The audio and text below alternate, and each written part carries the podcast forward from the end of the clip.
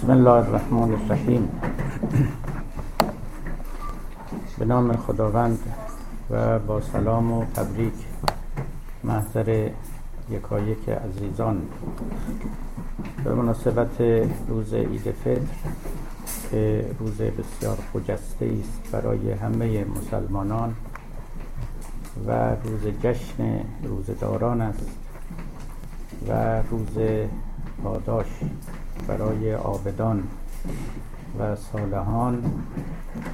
سخن خودم رو با غزلی از حافظ آغاز می کنم تا به بحث اصلی و رسمی خود برسیم. بیا که ترک فلک خان روزه قارت کرد. هلال عید به دور قده اشارت کرد. ثواب روزه و حج قبول آن کس برد که خاک میکده عشق را زیارت کرد. مقام اصلی ما گوشه خرابات است. خداش اجر دهاد که این امارت کرد.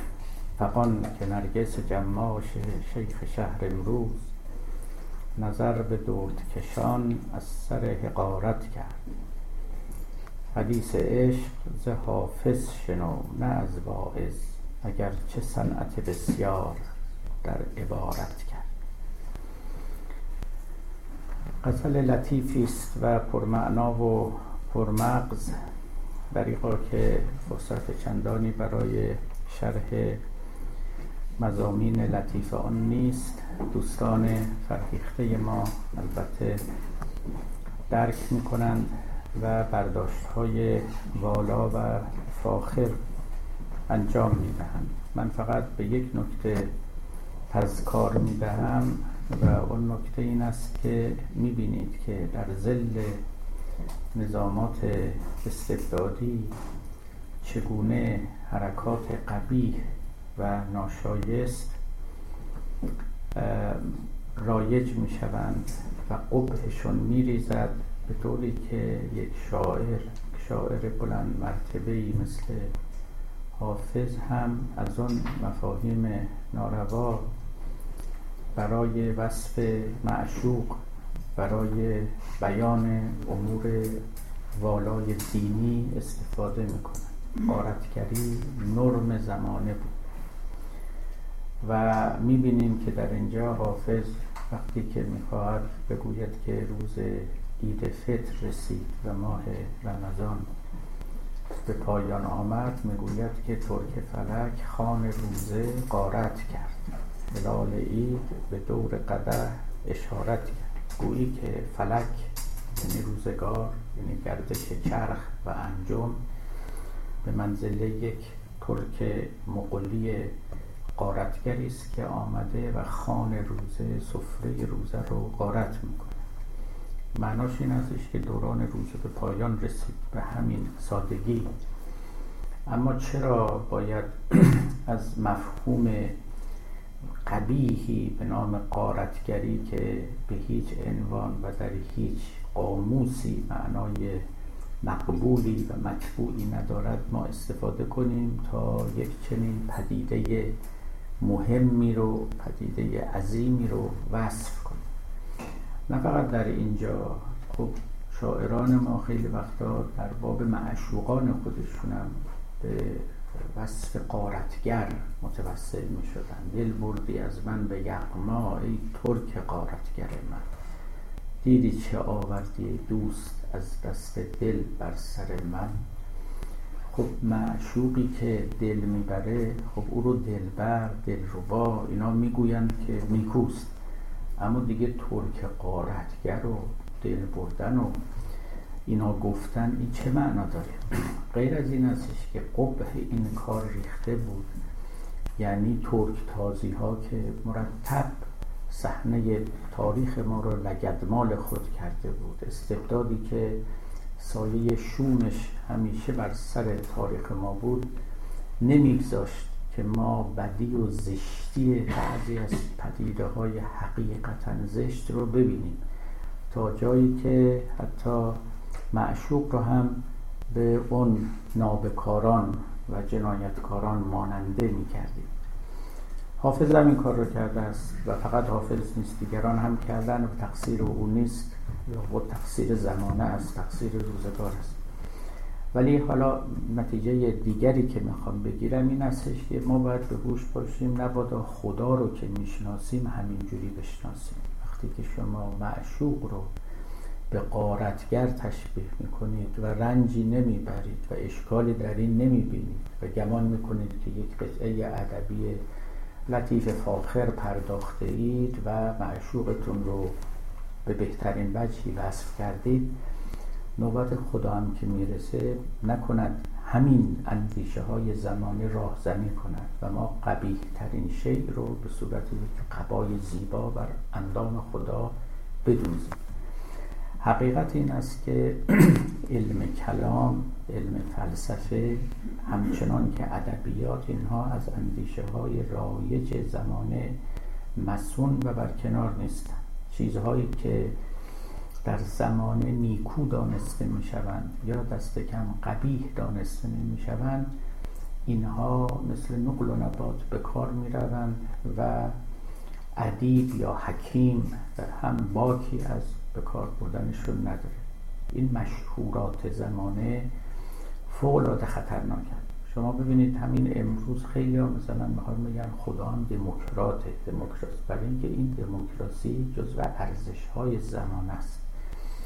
من نمی‌دونم یه روزی آیا از این مرتبتی و مسندی که بر اون نشسته فرو خواهد افتاد نخواهد افتاد. اما این چنین مشهورات زمانه رو به خود راه دادن و به منزله یک ماده خامی بر او صورتهای مختلف پوشاندن کار رو هم برای ما هم برای آیندگان دشوار می‌کنه. باری شعر حافظ. درباره روزه خب می‌بینید که چگونه است. اما بلافاصله بیت دوم خب که فراتر از مشهورات زمانه می‌رود ناگهان اوج می‌گیره. ثواب روزه و حج قبول آن کس بود که خاک میکده عشق را زیارت کرد.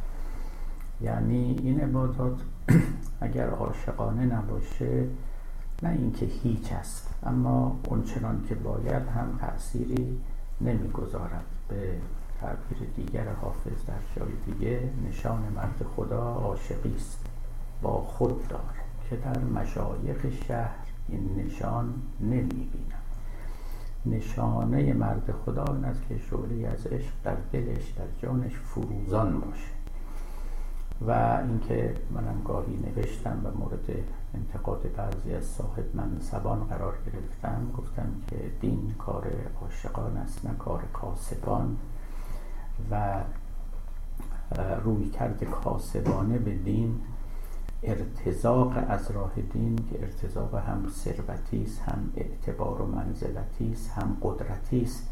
اینها همه استفاده ابزاری از دین است یعنی از مقدسات است. به طور کلی هر نوع مقدساتی. عاشق هیچ وقت از معشوق خودش استفاده ابزاری نمی‌کنه. او رو نمی‌خواد برای اینکه در خدمت خودش بگیره. از او کار بکشه از او بار بکشه و استفاده های مشروع و مشروع بکنه. اما همین که یه چیزی بدل شد به یه ابزار دیگه شما نظر مالکانه در اون می‌کنید. نظر کاسبانه در اون می‌کنید. لذا این شعر حافظ فوقلاده مهمه. نشان مرد خدا عاشقی است نه کاسبی. نشان مرد خدا عاشقی است با خود دار. این با خوددار یعنی این رو من مخفیانه به تو میگم بین خودمون باشه. چون نمی‌تونم جار بزنم نمی‌تونم علنا بر سر بازار بگویم. چون بعد نتایج ناگواری خواهد داشت. با خود دار که در مشایخ شهر این نشان نمی‌بینم. خب مجددا عید رو تبریک از می‌کنم. انشالله جانتون روشن باشه دلتون خرم باشه و دست عنایت الهی بر سرتون باشه و با های کریمانه از خداوند دریافت دارید و سهم دوستانتون رو هم فراموش نفرمایید. گفت خو نداریم جمال مهتری که لب ما خوش و تو تنها خوری. این کار رو نکنید. برسیم به موضوع خودمون. در سلوک دیندارانه. این مدتی این مصنوی تأخیر شد متاسفانه چند تعطیلی و توقف خورد. گمان می‌کنم آخرین جلسمون یک ماه پیش بود. فقط یادآوری می‌کنم به عزیزان که ما در مقام بیان مشخصات و ویژگی های اصل مدرن رسیده بودیم به مفهوم نامینالیزم یا نامگرایی یا مکتب اصالت تصمیه گفتم این نامینالیزم معادلی در فرهنگ ما نه در ادبیاتمون نه در کلاممون نه در فلسفهمون نه در عرفانمون هیچ کدوم نداره. معادل ندارد. یعنی هیچ قومی هیچ فرقه علمی کلامی خود رو با این لقب ملقب نکرده است و با این عنوان شناخته نشده. گرچه گرچه داشته ایم. متکلمانی و چه بسیار هم داشته ایم که اندیشه هاشون اندیشه های نامگرایانه یعنی نامینالیستی بوده است. با مقتضیاتی که دارد. اما این نام و این عنوان البته برای هیچ قومی مطرح نشده. اشاره کردم که نامینالیست را انگشت روی یک مسئله بسیار ظریفی نهادن. اصلا وقوع و ورود و حضور نامینالیزم چنان که مورخان اندیشه نوشتند تبلی بود که به صدا درآمد و با این صدا در واقع قرون وسطا به پایان رسید. قرون وسطا که نامش رو بسیار شنیده این میدل ایجز که گاهی دارک ایجز هم به او گفته می شود و این البته جفایی است که در حق اونها می‌کنن. این میدل ایجز مثل یک رحمی بود که در این رحم مدرنیته پرورش یافت و متولد شد. معمولا اون دوران نه ماهه و بیشتر و کمتر جنینی رو نمی بینند یا کسانی که سطحی در تاریخ نظر می‌کنن نمی بینند و به دورانهای بعد که دوران نور و روشنایی و enlightenment مسما شده است نظر می‌کنند. اما دوران قرون وسطا برای خودش دورانی بود. پر از شکوفایی پر از متفکرین درجه اول عالمان فیلسوفان متألهان. و خب نحوه زندگی ویژه هم داشتن. یکی از مشخصات فکر کلامی و فلسفی دوران قرون وسطا عبارت بود از قائل به کلیات بودن.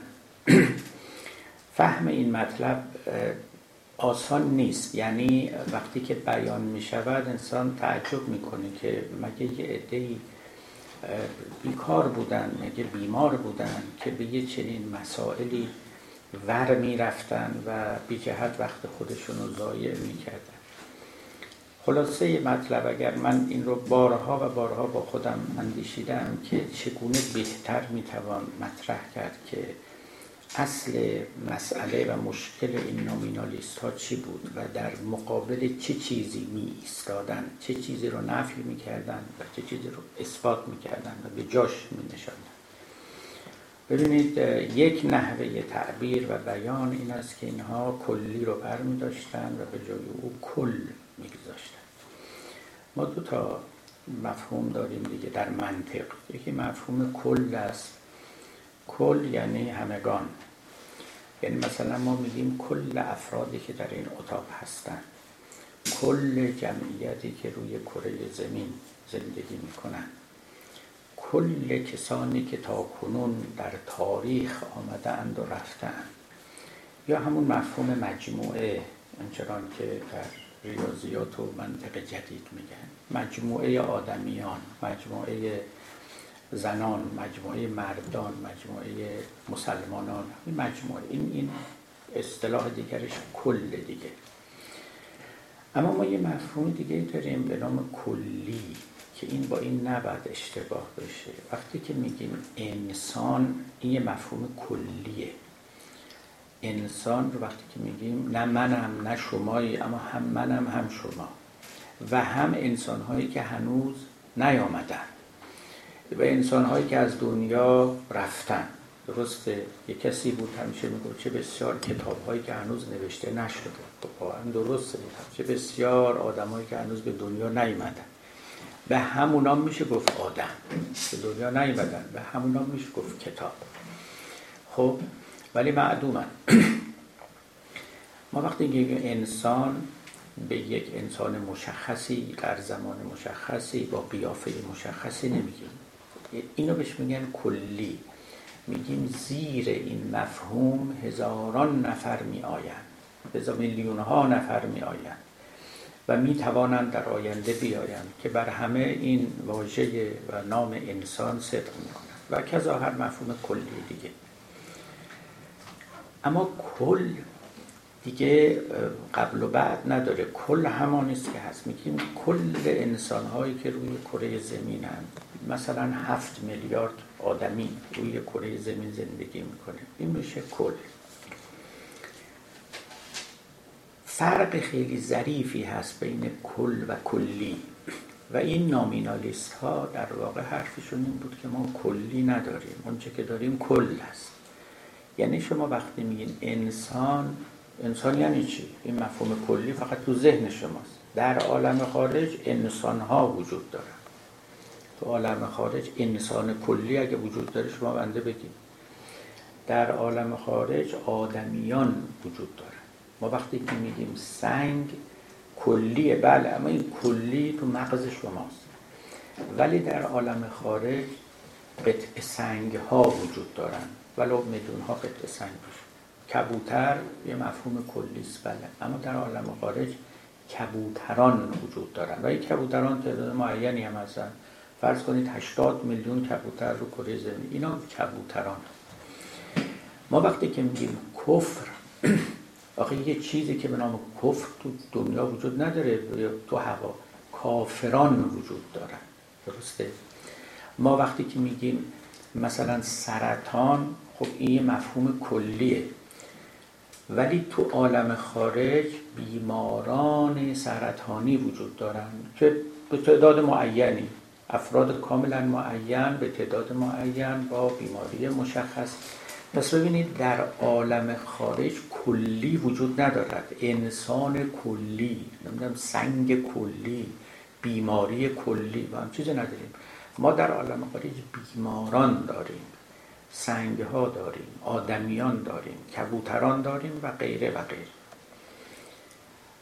جناب آقای ویلیام آف آکم که اسمش هم اینجا بردیم و سر سلسله و سرحلقه نامینالیست هاست در قرن چهاردهم میلادی در انگلستان. ایشان گفت نه ما اصلا کلی نداریم. هیچ جا نداریم. در عالم خارج آنچه که داریم افرادند نه یک موجود کلی. خب تا اینجا به نظر میاد که خیلی سخن سختی هم نیست. یعنی آدم میگه که بله خب در عالم خارج همه افرادن. میگه که یک کسی رو نشون بدیم میگیم این انسان کلیه. کجا این گیر میاد؟ یه وقت دیدید بعضی تابلو می نویسن اینجا فلان چیز فروخته می شود کلی و جزئی. اون کلی و جزئی این کلی و جزئی نیست که ما. اون کلی و جزئی بازاریه. این کلی و جزئی که ما اینجا داریم این کلی و جزئی منطقیه. این کلی و جزئی منطقی در عالم خارج وجود نداره. شما قاعدتا تصدیق می‌کنید. آنچه که در عالم خارج وجود داره افرادند ایندیویدوال ها هستند و مصادیق اون کلی هستند. خب گفتن که ما اصلا کلی نداریم.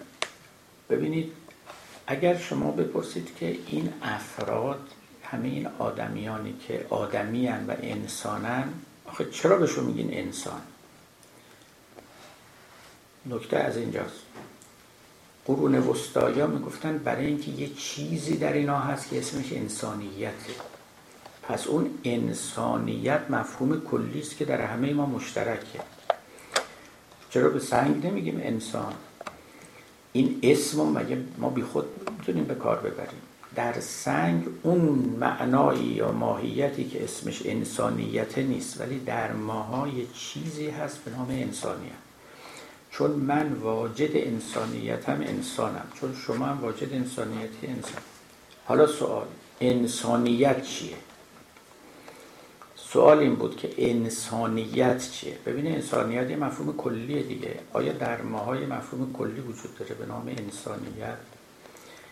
ما چون انسانیت داریم انسانیم یا چون انسانیم انسانیت داریم؟ یه همون سوالی بود که منطقی می‌کردن. گفتم این شنیدید شما که میگن بحثای قرون وسطایی بحثای عجیب و غریبی بود و بعدهای ده گفتن که ظاهرا افراد بیکاری به این چیزا اشتغال داشتن. این همینه یه قصه خوبی مولانا داره در مستری. میگه محتسب یه مستی رو گرفت. گفت چی خوردی؟ گفت از اونی که در خمره بوده گفت تو خمره چی بوده؟ گفت همونی که من خوردم. گفت حالا تو چی خوردی؟ گفت از اونی که تو خمره بود یه دور می‌شد این سوال و این جواب. اینجا تقریبا شبیه اونه. میگم من انسانم چون انسانیت دارم. یا انسانیت از من که انسان است برگرفته می شود این مشکلی بود. آقای مشکلی بود که یعنی یه فلسفه ای بود برای خودش. یه فلسفه ای بود. فیلسوفان مسلمان همشون این عقیده رو دارن. این رو برای شما بگم که یه چیزی به نام انسانیت وجود داره که کلیه. یه چیزی به نام سنگیت. حالا اگر این تعبیر درست باشه وجود داره که کلی همه سنگا اونو دارن که نامشون سنگه. همه آدمیان اون آدمیت رو دارن که نامشون آدم. پس بنابراین ما به سبب اینکه واجد یک ماهیتی هستیم که این ماهیت کلی است و اون ماهیت کلی نامش انسانیت است. این به ما میگن انسان. ببینید باز مثال های دیگه بزنیم. آدمیان شریف. آدمیان شریف چرا شریفن میگه چون شرافت دارن. پس این شرافت یک مفهوم کلیه. چون در اون آدمیان شریف هست اونا هم شریف شدن. یعنی پس معلومه تو عالم خارجی چیزی وجود داره به نام کلی به نام شرافت. ولی این نامینالیست ها می‌گفتن نه خیلی نیست.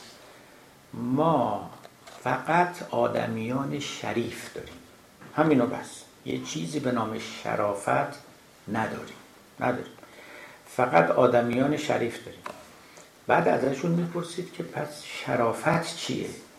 می‌گفت شرافت همین شباهتی است که این آدمی های شریف با هم دارن. این آدمیان شریف شباهت های با هم دارن.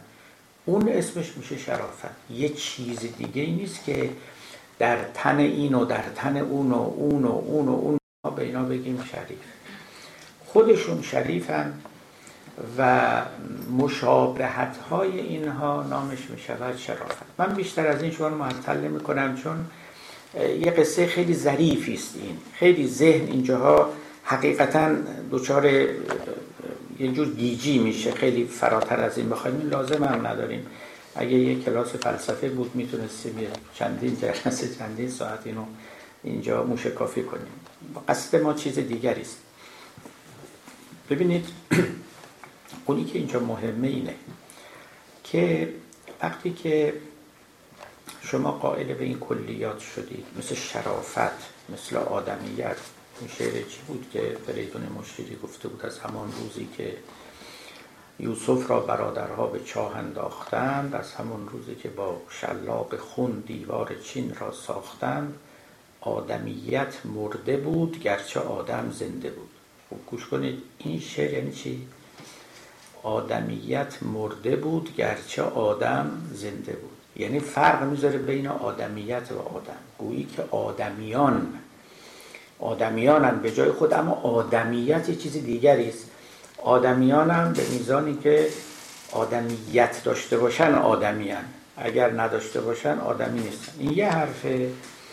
یه حرف دیگه اینه که نخیر اگر آدمیان همه بمیرن آدمیت هم میمیره. یه آدمیت چیز دیگری نیست. میمیره.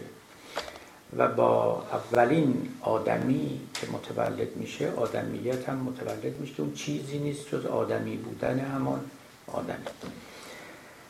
از این مقدمه نسبتا معزل که بگذاریم لوازم این بحث مهمه که از اونجا اون شکاف خیلی مهم بین قرون وسطا و قرون پس از وسطا یعنی دوران رنسانس و روشنگری و غیره پدید آمد. و اون این هستش که این کلیات یک مقتضیاتی دارن. یعنی یک ضرورت هایی در این کلیات هست.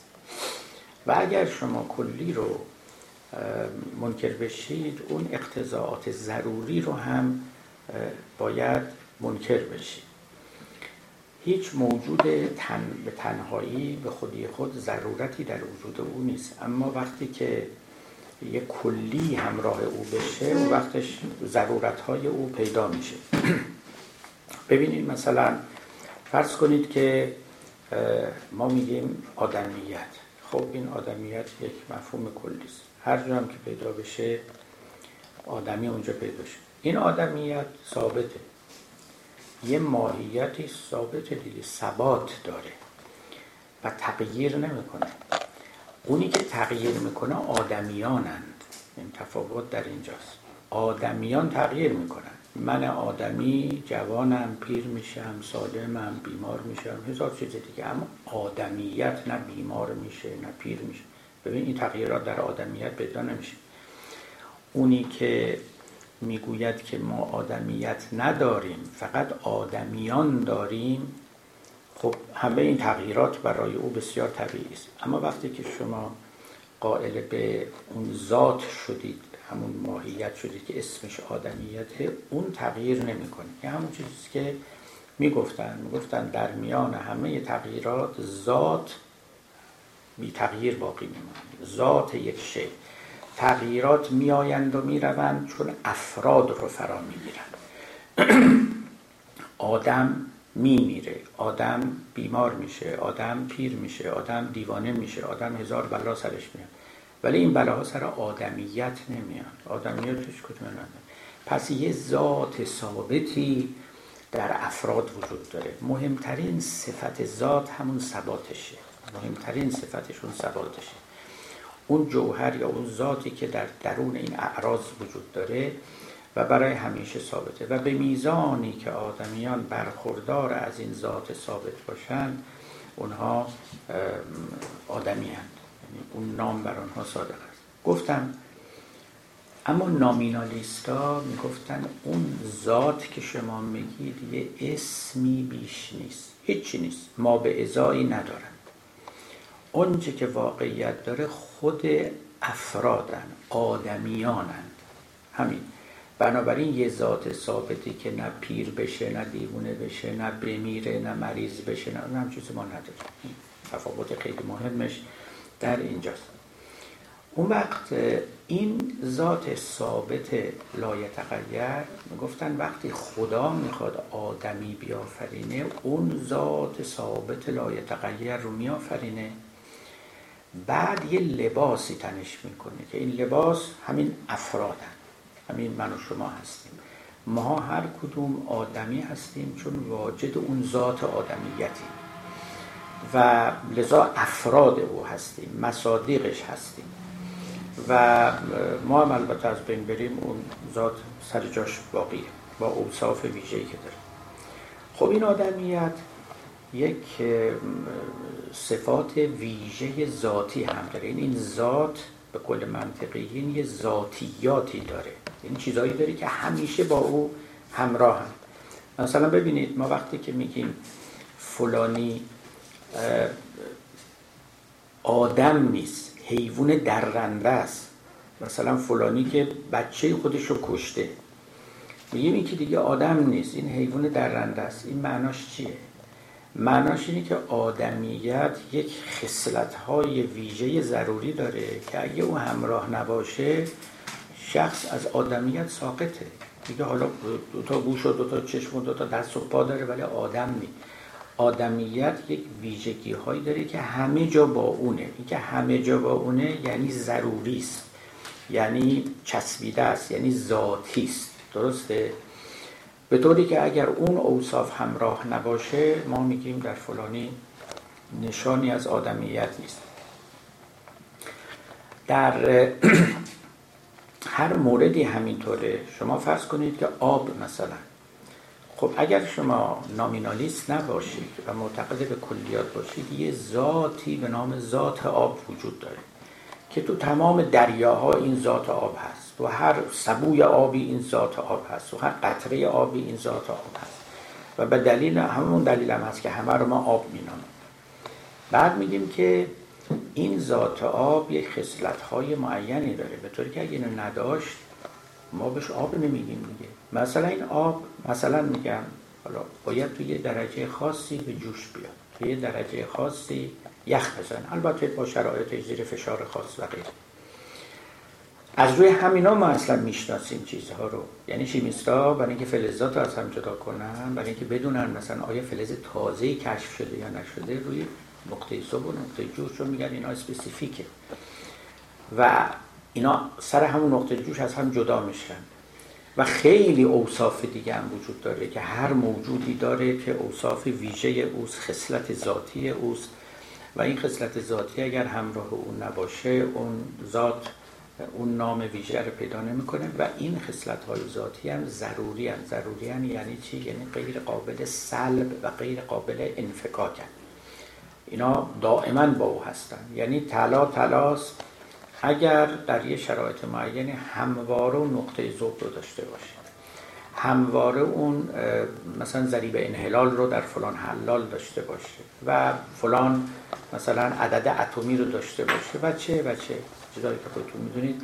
حالا قدما البته جورای دیگه می‌گفتن چون این اندیشه های علمی رو ند... مثلا می‌گفتن ذاتی آتش سوزوندنه ذاتی آتش احراقه یعنی اگه آتشی باشه که نسوزونه ما که میگیم که نشد آتش که.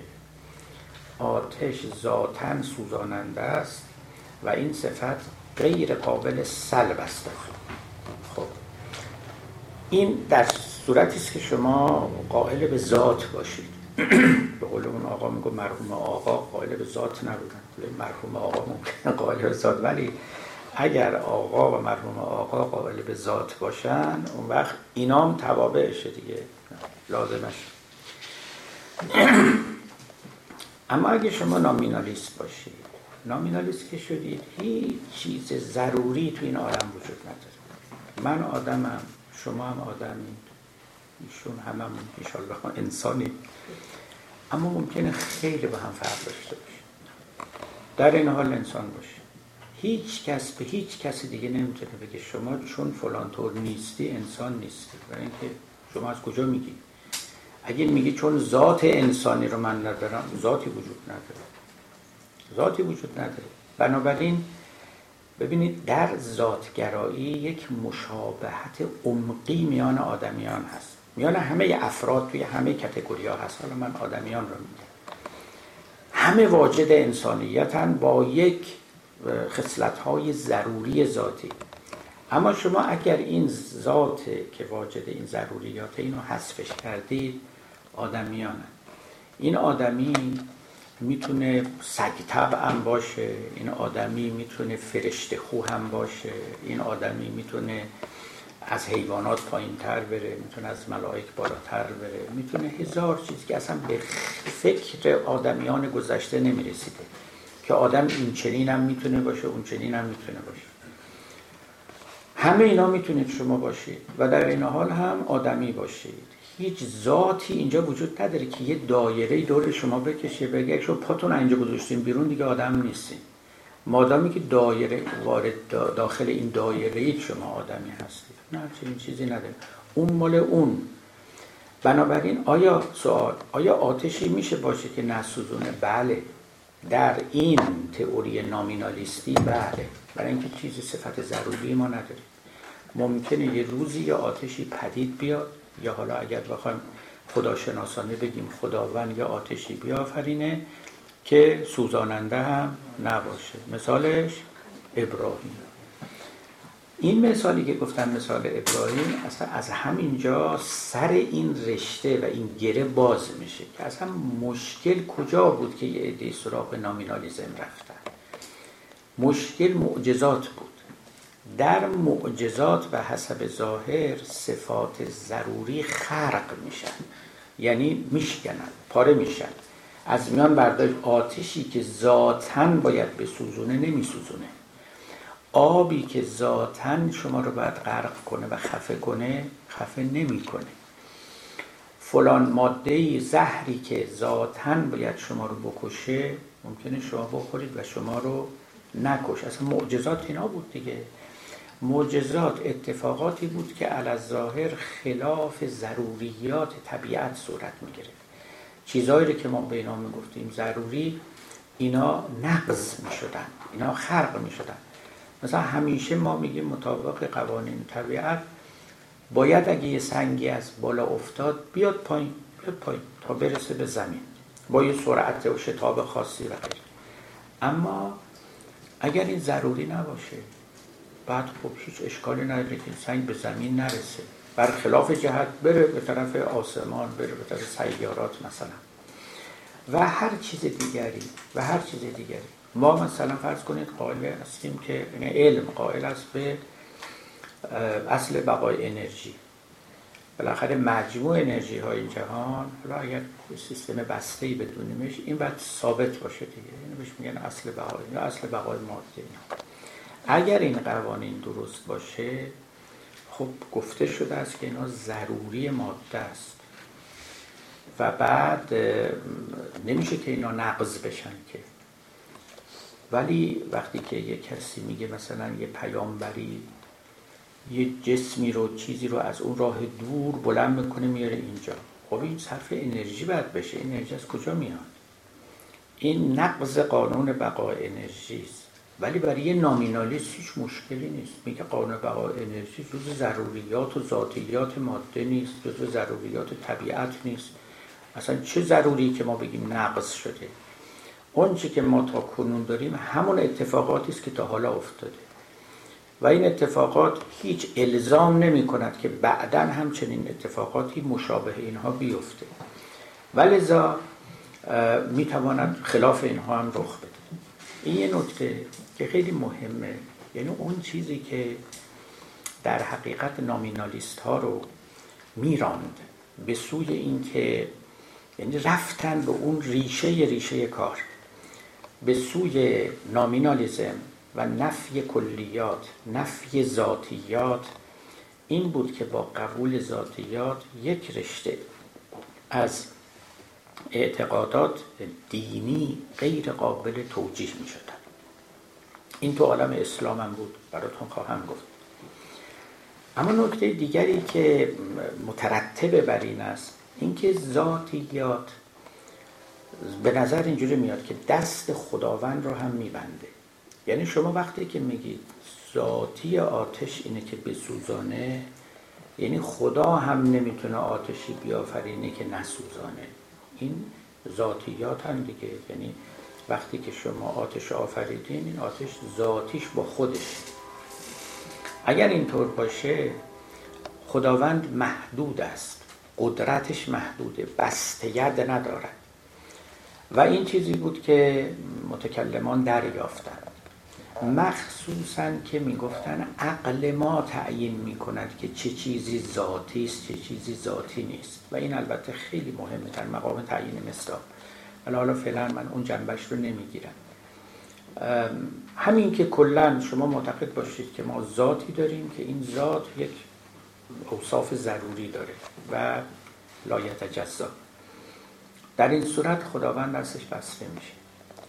و مثلا میگیم که فلان غذا ذاتن فلان خاصیت رو داره. فلان دارو ذاتن فلان خاصیت رو داره. خب این معنیش اینه که این دارو باید هم اثر رو ظاهر کنه دیگه. تو شرایطی که اثر رو داره. دیگه می‌گفتن نمیشه که خداوند یه کاری بکنه که این دارو یه اثر دیگه ازش ظاهر بشه. متکلمین مسیحی و همچنین مسلمان اینها گفتن خب ما باید ریشه رو بزنیم.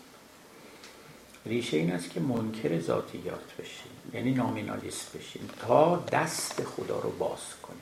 پس ببینید مسئله بستیت دادن مبسوط ید کردن خداوند بود. آمنی پوتنس یعنی قدرت مطلقه.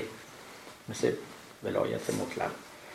این حالا بعدا اتفاقا می‌رسیم. این ولایت مطلقا دقیقا در مقابل حقوق ذاتیه. یعنی از وقتی که در اروپا بحث حقوق انسان آمد و گفتن این alienable rights حقوق سلب نشدنی. یعنی من به صرف آدمی بودن یه حقوقی دارم مثل سوزاندن آتش که از آتش سلب نمیشه. این حقوق از من سلب نمیشه. هیچ کسی نمی‌تونه سلب کنه. خدا هم نمی‌تونه سلب کنه. واقعا این رو می‌گفتن. چه برسه به سلطان چه برسه به دیکتاتور مستبد چه برسه به قوانین اجتماعی اینا هیچ کدوم نمی‌تونن سلب کنن. و این مفهوم inalienable rights یعنی حقوق سلب نشدنی خیلی کشف بزرگی بوده تو تاریخ تفکر بشری. خب ببینید دیکتاتوری و همین ولایت متحد دقیقا در مقابل اینه. میگه نه ما چنین حقوق ذاتی نداریم. همه چیز رو یا به شما میدن یا از شما می‌گیرن. شما در واقع مثل صفحه سفیدی میمونید هر چی دلون می‌خواد روش می‌نویسید. این چنین نیست که شما از پیش خودتون یه لوح نوشته باشید با یه معنای معین. هیچ معنای شما ندارید. ما به شما معنا میدیم. ما از شما معانی رو سلب درست تو عالم سیاست این چنین است.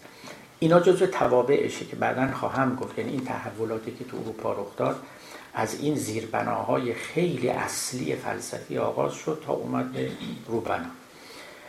ببینید برای اینکه به خداوند حالا در عالم فیزیک در عالم طبیعت و در عالم خلقت بست ید بدیم و دست او رو کاملا باز کنیم باید این زوات رو جارو کنیم این ذات ها رو باید جارو کنیم. چون اینا موانع اینا دستش رو میبندن اینا قدرتش رو محدود می‌کنن و به خداوند میگن که فقط در همین حدود می‌تونی اعمال قدرت بکنی فراتر از این نمی‌توانی نمی‌تونی آتشی بیافرینی که کسی را نسوزونه. و بعد لذا اگر یه انسان سالمی رو با گوشت و پوستی که ما می‌شناسیم اینا بیاندازن توی آتش خب باید بسوزه. یا تو جهنم روز قیامت.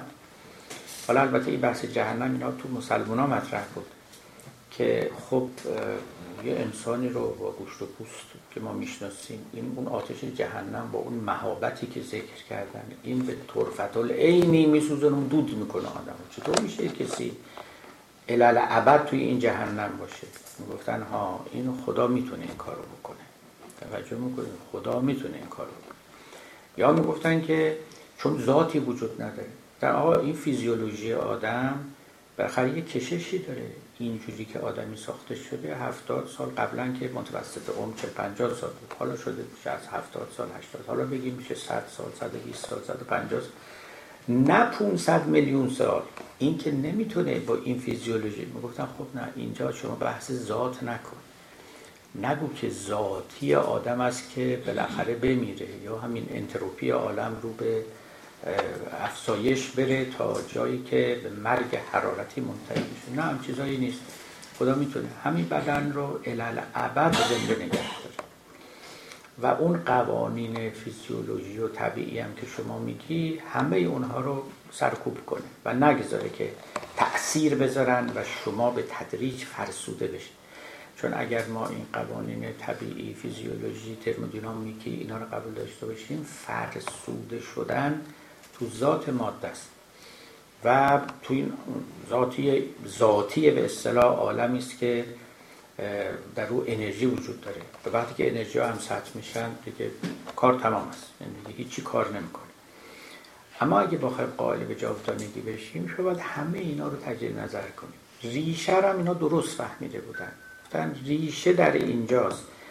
که قائل شدن به ضرورت ذاتی دست خداوند رو میبنده و بیشتر اون چیزی که ادیان گفتن و پیش بینیشو کردن در جهان آخرت ناممکن می‌کنه.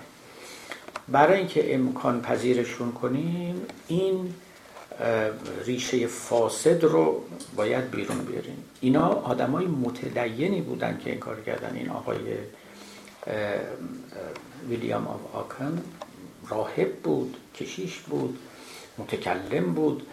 افراد مهم روحانی بودن و از سر عرق دینی این کار رو می‌کردن و چون فیلسوف هم بودن نمی‌خواستن به اصطلاح ماسمالی بکنن یه جوری به سر حل کنن خواستن ریشه ای حل بکنن. اینی که این ریشه رو کشیدن. این ریشه اسمش بود ضرورت و کلیت. دو چیزی که مهمترین concept ها و کلیدهایی بود که فیلسوفان قرون وسطا با او فلسفه پردازی می‌کردن کلیت و ضرورت. وقتی شما ضرورت رو گرفتید می‌دونید یک چیز مهمی رو همینجا باز دارید از عالم خلقت و عالم طبیعت حذف می‌کنید و اون عبارت است از قانون علت و قانون علیت. چون قانون علیت هم بر اساس ضرورت مبتنی است. ما میگیم ضرورت علت و معلول میگیم که علت وقتی که تام شد به ضرور معلول میشه نمیشه که شما علت تام یک حادثه رو داشته باشید بازم معطل بمانید و اون حادثه سر نزنه. پس چه علیتی؟ چرا؟ چون رابطه ضروری بین علت و معلوله. علت به ضروره معلول رو تولید می‌کنه. شما فرض کنید ببینید یه فیتیله چراغ رو نظر بگیرید که این فیتیله سالم نفت در چراغ کبریت زده هوا و اکسیژن فراهم همه شرایط. این باید فتیله آتش بگیره. اگر نگیره شما حتما دنبال علت میگردید. میگید بعد ببینم چه خبره اینجا چی شده؟ نمیشه که این نسوزه چون علت تامه حاضره. حالا فرض کنیم یه مانع اون مانع هم که رفع کردید خب دیگه آتش بگیره دیگه. در کنار علت تامه حضور معلول ضروری است. اما اگر شما ضرورت رو انکار کردید و علیت رو هم انکار کردید. و این همین چیزی بود که این فیلسوفان و متکلمان نامینالیست می‌کردن می‌گفتن در عالم هیچ ضرورتی وجود همه چیز ممکن است. همه چیز ممکنه ممکن ممکن الوجود به همون تعبیری که فیلسوفان داشتن. همه چیز ممکنه خب این نتیجهش چی بود؟ نتیجهش این بود که به دنبال هیچ حادثه ای هیچ حادثه خاص دیگری رو انتظار نداشته باشید. نگید که من دارو رو دادم به این مریض حتما باید خوب بشه. ما حتما نداریم. شاید خوب بشه. شاید هم نشه. و مثلا فرض کنید که سنگ رو رها کردم حتما باید بیاد زمین. نه حتمیتی وجود نداره. شاید هم به زمین نیاد. و مثالی که غزالی داره سر فلانی رو بریدم حتما باید بمیره. نه ممکنه سرش هم ببرید و نمیره. خب هیچ حتمیتی وجود نداره. غزالی مثال جالبی داره. میگه شما اسبتون رو صبح در طویله می‌گذارید و میرید سر کارتون. عصر برمیگردید. انتظار دارید که اسبتون تو طویله باشه. هیچ انتظار درست نیست. شاید به جای اسب شما مثلا یه دونه گنجشک باشه. اون اسب شده باشه گنجشک. این ما فکر می‌کنیم ضرورتی دارد که این اسب اسب بماند. کی گفته این رو؟ mind you between us به قول حافظ با خود دار. positivist های زمان ما عینا همین رو میگن. عینا همین رو میگن. این positivism از همین جاها اومده بیرون. اینا درست همین رو میگن. یعنی میگن که شما این ماشینتون که الان اونجا پارک کردید بعدا میرید سراغ ماشینتون هیچ نمی‌تونید بگید همون ماشین من حتی اکثر می‌تونید بگید شبیه ماشین من. درسته؟ اگر شما راهی دارید به بندن بگید که می‌تونید ثابت کنید این همون ماشین شماست بفرمایید. هیچ راهی وجود نداره. هیچ راهی وجود نداره. کلیدش؟ این کلیدش هم شبیه اون کلیده. اصلا غیر از اون خود شما هم تو لحظه بعد شبیه این خود معلوم خود شما هم خود شما باشه. واقعا پازیتیویزم همینه دیگه. فرض ادامه خیشتن اینا همه فرضای ماست. هیچ چیزی در عالم خارج برای این دلالت نداره. کانت هم میگه یه رشته سر دراز دارد ببینید ما خیلی چیزا برامون بدیهیه و اینا اصلا بدیهی نیست. به هیچ وجه بدیهی نیست. بدیهی است که ما وقت رفتیم پارکینگ ماشین خودمون پیدا می‌کنیم و میگه من گاهی به شوخی میشه دوستان با هم بریم. میگم یه ماشینی شبیه ماشین شما اونجاست.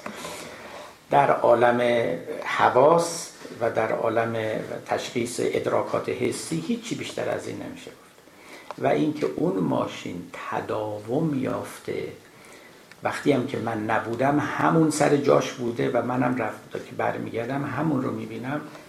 اگه دلیلی دارید شما بفرمایید. هیچ دلیلی وجود نداره براش. تنها دلیل اینه که شما تو حافظتون دارید که اون ماشینتون اونجا بوده. حافظم می‌تونه خطا کنه. حالا از اینا بگذاریم اما می‌خوام بگم که وقتی که شما علیت رو هم نفی کردید دیگه هیچ انتظار نداشته باشید که فلان حادثه حتما حادثه حادثه آ حتما حادثه ب به دنبالش بیاد. نه که هم حتمیت برداشته میشه.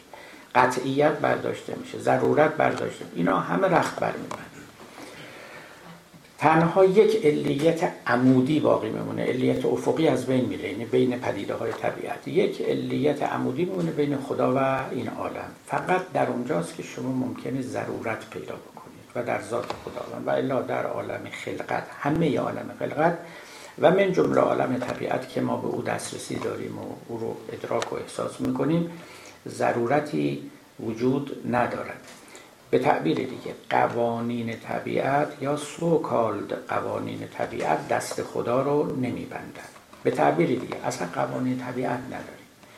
اونچه که ما میگیم قوانین طبیعت یک generalization هایی است یک تعمیم هایی است که ما انجام دادیم از روی الف آنگاه به در عالم طبیعت دیدیم دیگه الف آنگاه به زیاد داریم. این اولی پدیده به دنبالش اون پدیده. اما این الف آنگاه به هیچ ضرورتی اولا ندارد که به پس از آ بیاد. دوم این که اگر پنجاه و 500 میلیون بارم به به دنبال آ اومد هیچ ضرورتی نداره که بار دیگه هم چنین اتفاق بیفته. یعنی هم استقرا باطله که اینو حکیمان گذشتن می‌گفتن و هم علیت. نامینالیستا همه اینا رو با هم جمع زدن و زیر تعبیر نامینالیزم این رو آوردن. و شما اگر فلسفه قرون وسطا رو مطالعه کرده باشید که بنده توصیه نمی کنم این کار رو بکنید متوجه می شوید که چه یک دریا فاصله است بین نامینالیزم و اونچه که قبل از اونها بود در قرون وسطا و گفتم با در آمدن نامینالیزم قرون وسطا به پایان رسید در حقیقت. و یک افق تازه‌ای در جلو چشمان بشریت یا بگم متفکران بشریت باز شد. چون حالا این مسائل مسائل عامه مردم که نبود. عامه دینداران عامه کاسبان عامه بازار اینا به این کارا کاری امروز هم به این کارا کاری ندارن. ولی خب مسائل متفکران قوم بود که بیشترشون هم البته حالت روحانیان داشتن. متفکران قوم در روحانیون بودن. عموم فیلسوفان عموم متکلم هم تو عالم مسیحیت و در غرب و هم در عالم اسلام. نوعا این متفکران از میان روحانیان برمیخواستند نادرن یا غیر روحانی بودن یا نادرن متفکرانی بودند که در خلاف جهت رودخانه فکر حرکت می‌کردن. مثل مثلا زکریای رازی ما و امثال اینا علل عموم هم در همراستای با یکدیگر بودن. خب حالا ببینید به توابع و توالی این مسئله فکر بکنیم. ما البته اینجا در مقامی نیستیم که بگیم کی درست می‌گفت کی نادرست می‌گفت. بالاخره دو تا مکتب بودن هر دو هم قوی هر دو هم پیروانی داشتن هر دو هم ارکانی داشتن تا دامنه امروز هم ادامه پیدا کردن. گرچه نامینالیزم من می‌تونم بگم که غالب شد. یعنی مدرنیته بر nominalism استوار شده است. امروز شما این اسم کمتر میشنوید. مخصوصا اونایی که scientist ن که کلاس های science و غیره. این مسائل با این خصوصیات براشون بحث نمیشه. اما شما یادتون باشه. مثلا در قوانین علمی حالا همه میگن قانون های علمی قانون علمی. اما شما به فیلسوفانی که مراجعه کنید اونا معتقدن هیچ ضرورتی ما نداریم در قوانین علم و این خیلی جالبه. برای اینکه من خیلی از scientist رو دیدم که این چیزا رو نمی‌دونن. فکر می‌کنن قوانین علمی رابطه ضروری بین پدیده ها رو بیان می‌کنه. نه. قوانین علمی نظم بین پدیده ها رو بیان می‌کنه و نظم غیر از رابطه ضروری است. این رو یه وقت دیگه هم خدمت شما گفته بودم. نظم یعنی فقط یک انتظامی رو بیان می‌کنه که الف آنگاه به الف آنگاه به ممکنم از روزی روزگاری الف ولی آنگاه نبه. یعنی اون به هم رخ ندهد. این کاملا به لحاظ علمی یعنی تو فلسفه علم یه امر تثبیت شده است. و این قصه البته از زمان هیوم بعد کانت و اینا آمد. اما پدر و مادر این بحث در واقع نامینالیستا بودن که این ریشه ضرورت و ریشه علیت رو کندند و همه اینها رو مستقیما به قدرت الهی منتصب کردن. خب حالا ببینید اولا برای عصر مدرن برای دوران پس از قرون وسطا اینا چی به ارمغان آوردن؟ چون ما در مقام بیان اینیم که این عصر مدرن چه ویژگی هایی داره. گفتم یکی از ویژگی هاش نامینالیزمه اما نامینالیزم در اون چی که حالا گفتم که اون رکن و قلب فلسفیشو تشکیل میده خلاصه نمی شود لوازمش خیلی مهمتر از این قلبی است که الان اشاره کردم رو. ببینید یکیش مسئله تجربه گراییه خود این فرانسیس بیکن نامینالیست بود که او رو پدر علم جدید مینامند و بسیاری از عالمان. چرا نامینالیزم به تجربه گرایی منتهی می شود این خیلی نکته مهمی وقتی که من معتقد باشم یک ذاتی وجود داره به نام انسانیت و برم اون ذات رو بشناسم. من میگم دیگه انسان رو شناختم دیگه. یه چیزی یه ذاتی وجود داره به نام انسانیت و بنده رفتم مطالعه کردم فکر کرد بیشترم فکر. فکر کردم و این انسانیت رو خوب فهم کردم که چیز لذا من دیگه ریشه کار فهمیدم. اما اگه من بگم یه چیزی به نام انسانیت وجود نداره با اون ذات کلی که شما اونچه که وجود داره انسانها و آدمیان هست. لذا من باید تک تک آدمیان رو برن بگردم و مطالعه بکنم. اینکه من فهمیدم انسانیت چیست. پس همه انسانها رو شناختم یک خیالی بیش نیست. من تک تک آدمیان رو باید مطالعه بکنم. شما دیدید این عادت ماسا خیلی تو هم به طور کلی آدم به طور کلی آدم ها اینجورن شما از کجا میگی این کدوم کلیه؟ خیلی ما اصلا ما ایرانی ها اینجوری هستیم. اینا همون ذاتگرایی هاست. ذاتگرایی هایی که پدر تفکر رو در میاره. یعنی شما پیش خودت فکر کنید به ذات مست غرب ذاتن اینطوریه. یک از نویسنده های کشور ما که خیلی هم لاف فلسفه دانی می‌زنه گفت نوشته بود که امروز تمام رمان هایی که در غرب میاد بیرون واجد فلان اوصافه. من به ایشون نوشتم شما همه رمان های غرب رو خوندین که اینو میگی. نصفشو خوندین. اونایش که تا حالا نیامده هم خوندین. آخه ببینید این چه چیزیه که آدم به آدم جرأت میده این حرفا بزنه اون عبارت است از ذات. من ذات غرب شناختم. دیگه لازم نیست برم تمام کتاباشو بخونم. تمام هنراشو ببینم تمام فیلم ها رو ببینم. من ذات غرب رو می‌دونم بنابراین تو تمام فیلماش می‌دونم فلان صفت هست تو تمام رمانهاش هست تو تمام آدماش هست. هیچ چیز در این سخن شما رو نمی‌تونه ابطال بکنه. برای اینکه هر مورد نشان بدیم که اینا استثنا ذات اون سر جاش. اما اگر شما ذات گرا نباشید دیگه چنین غرور بیجایی نخواهید داشت. و برای اینکه آدمیان رو حالا چیز غرب باشه شرق باشه هر جا می‌خواد باشه باید برید تک تک اینها رو بشناسید و حد اکثر یک جنرالایزی بکنید. جنرالایزی که اونم لرزان و لغزان است. یعنی هیچ وقت نمی‌تونه قطعی و ثابت و همیشگی باشه. پس فردا ممکنه یه آدمایی ظهور پیدا بکنن که اصلا از دایره این تعمیم شما بیرونن. پس فردا ممکنه ایرانی ها یا غربی ها یه جوری دیگه بشن که از, از همه تخیلاتی که ما بافتیم بیرون باشن و متفاوت باشن. اون ذات که ثابته به فرض وجود. و این ذات ثابت دیگه وقتی شما پیداش کردید یعنی به اون گوهر گنجینه علم رسیدید. تمام شد تو مشتتونه دیگه. هیچ لازم نیستش که نه غرب بیاد نه مطالعه بکنید نه رمان بخونید نه فیلم ببینید نه تاریخ غرب رو نه هنرش رو نه فلسفه هیچ کدوم. دیگه فهمیدید این چیه. اما مثل این مونه که مثلا شما به من بگید من ذات تو رو شناختم. ذات شناختم این چی؟ یعنی دیگه احتیاجی نداره من شما رو ببینم. تا 20 سال دیگه هم نبینم. ذات تمونه خب یه حرفه. اما یه وقتی که نه شما ذاتگرا نیستید. هر روز من حسابه برای شما. میگید شاید فردا طرف یه چیزی دیگه گفت یه فکر دیگه پیدا کرد یه خصلت دیگه از خودش نشون داد یه فلان. ولی وقتی ذات منو شناختین دیگه میرین تخت میخوابین. دیگه احتیاجی ندارید من زیر مطالعه بگیرید. ببینید من چه می‌کنم چی میگم اینا. ببینید خیلی خیلی چیز مهمی است و به همین دلیل ذات ببخشید نامینالیزم به تجربه گرایی منتهی میشه. ما باید تجربه کنیم.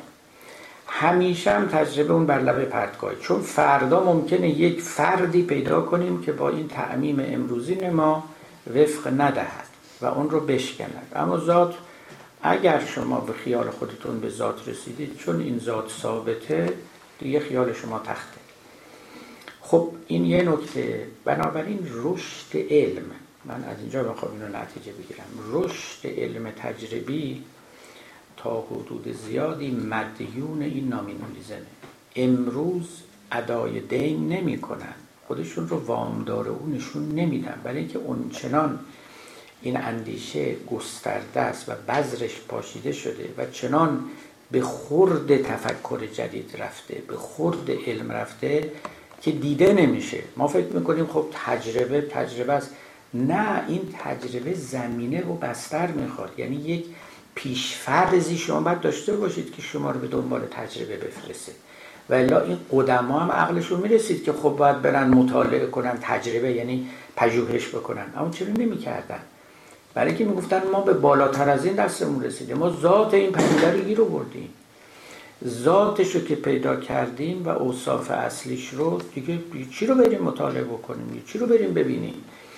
اینا مصادیق اون ذاتن. هر مصداقی که پیدا کنیم و ما ریشه کار رو داریم. ببینید این خیلی خیلی مهمه. ذات گرا بودن شما رو از تحقیق تجربی باز میداره. بسیار این مسئله اساسی است.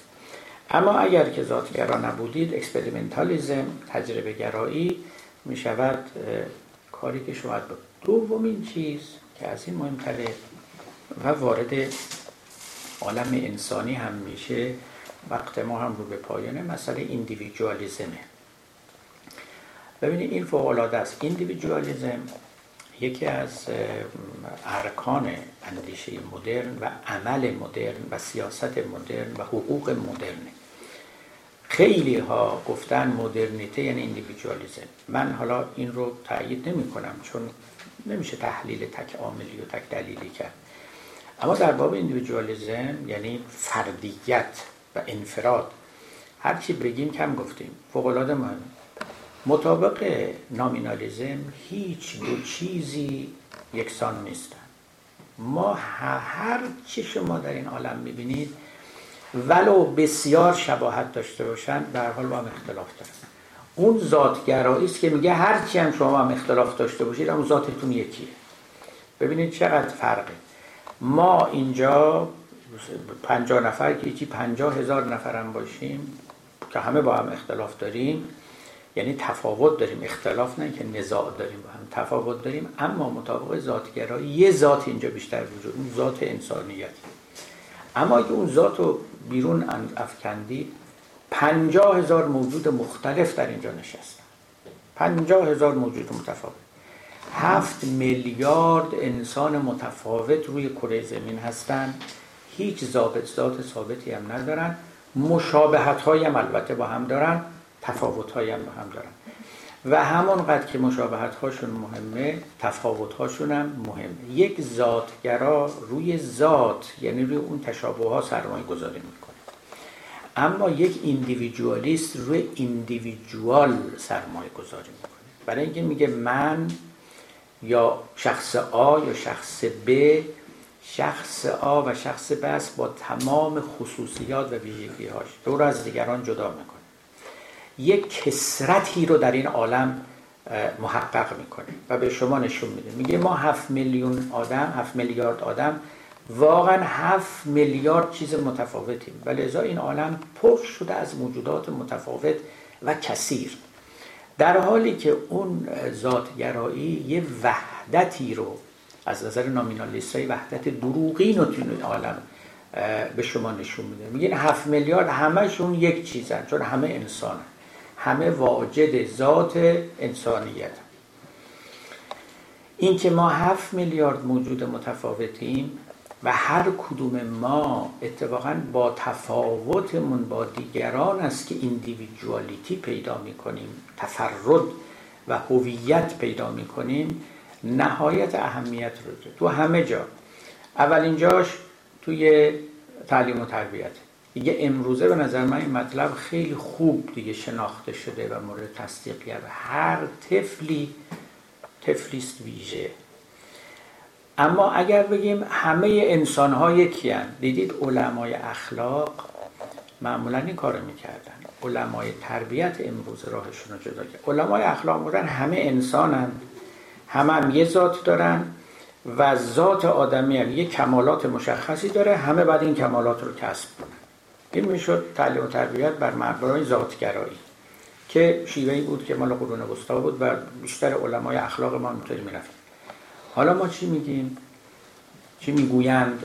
یا اگر شما قائل به نامینالیزم باشید چی میگید؟ میگید هر انسانی یک موجود ویژه است. البته مشابهت با دیگران. اما ویژگیشو باید در نظر گرفت. الف با به فرق داره. لذا نهایتا تربیت این الف با تربیت اون به با هم فرق داره. اونی که از این میشه خاص از اون دیگری نمیشه خاص. به قول خود قدما کمال لائق این با کمال لائق او فرق داره. به تعبیر دیگه این الف اگه بخواد خوب باشه یه جوریه دومه اگه بخواد خوب بشه یه جوری دیگه ایه. نه اینکه همه یک خوبی دارن به یک معنا به یک شکل. خیلی این مسئله مهم است در باب حقوق همینطوره. ببینید ما باز هر کسی حقوق ویژه خودش رو داره. البته این حقوق مشابه هم. وقتی که ویژگی آدم ها رو شما در نظر بگیرید اون وقت به حقوق ویژهشون هم باید اهمیت بدید. علاوه بر اونچه که البته عام است و همگان به او اذعان دارن. ایندیویدوالیزم که گفتن از مشخصات دنیای جدید و عصر جدیده به همین دلیله که گفتن که هر آدمی هویتی داره که منحل در یک هویت بزرگتر نمیشه. ببینید ما وقتی که قائل به ذاتیم میگم من یه هویتی دارم که در انسانیت محوه. یعنی شما من می‌خوای بشناسی انسانیت رو بشناس. ولی توی نومینالیزم میگم من می‌خوای بشناسی منو بشناس. نه اینکه برو انسانیت رو بشناس. یعنی برای شناخت فرد از راه کلی وارد نشو. برای شناخت فرد از همون راه فرد شناسی وارد شو. خیلی این مهمه. این مثل این مونه که شما من می‌خوای بشناسی. صفت ایرانی ها رو من می‌شناسم. ها اینجوری هن الف و به و جیم و دال. چون شما هم ایرانی و شما شناختم این نادرسته. برای اینکه منو بشناسی از راه کلی وارد نشو بیه سراغ جزئی. از همین راه جزئی وارد. خود بنده رو مطالعه کنه هر موجودی رو همینطور است. لذا ببینید این nominalism که به experimentalism راه میده و در رو به روی او میگشاید در رو به روی individualism هم میگشاید. یک کتاب کوچکی بود میخوندم conversation with Wittgenstein ویتگنشتاین خب یه فیلسوف قرن بیستمی بود نیمه اول قرن بیستم. کسی با او گفتگوهای کرده بود و حاصل گفتگوهاش رو نوشته بود. دیگه از نکاتی که خیلی جلب نظر من کردی بود به ویتکنشتاین گفته بود شما با هگل فرقتون چیه؟ گفته بود آها این سوال خوبی است هگل همه اختلاف ها رو می‌خواست ببره زیر چتر وحدت در حالی که من وحدت رو نمیپسندم. می‌خوام کسرت رو بر عالم حکم فرما کنم. یعنی این عالم کثیر است واقعا. هیچ دو چیزی مشابه هم نیستن. بنابراین زور نزنید همه رو زیر چتر وحدت ببرید. یعنی بگید از یه راهی بالاخره اینا یکی میشن. نه چرا؟ با همین اندیویدوالیتیشون ببینید و بپسندید و بپذیرینشون. هر آدمی رو با خصوصیات این تو عالم انسانی خصوصا اهمیت داره. تو عالم طبیعت هم همینطور.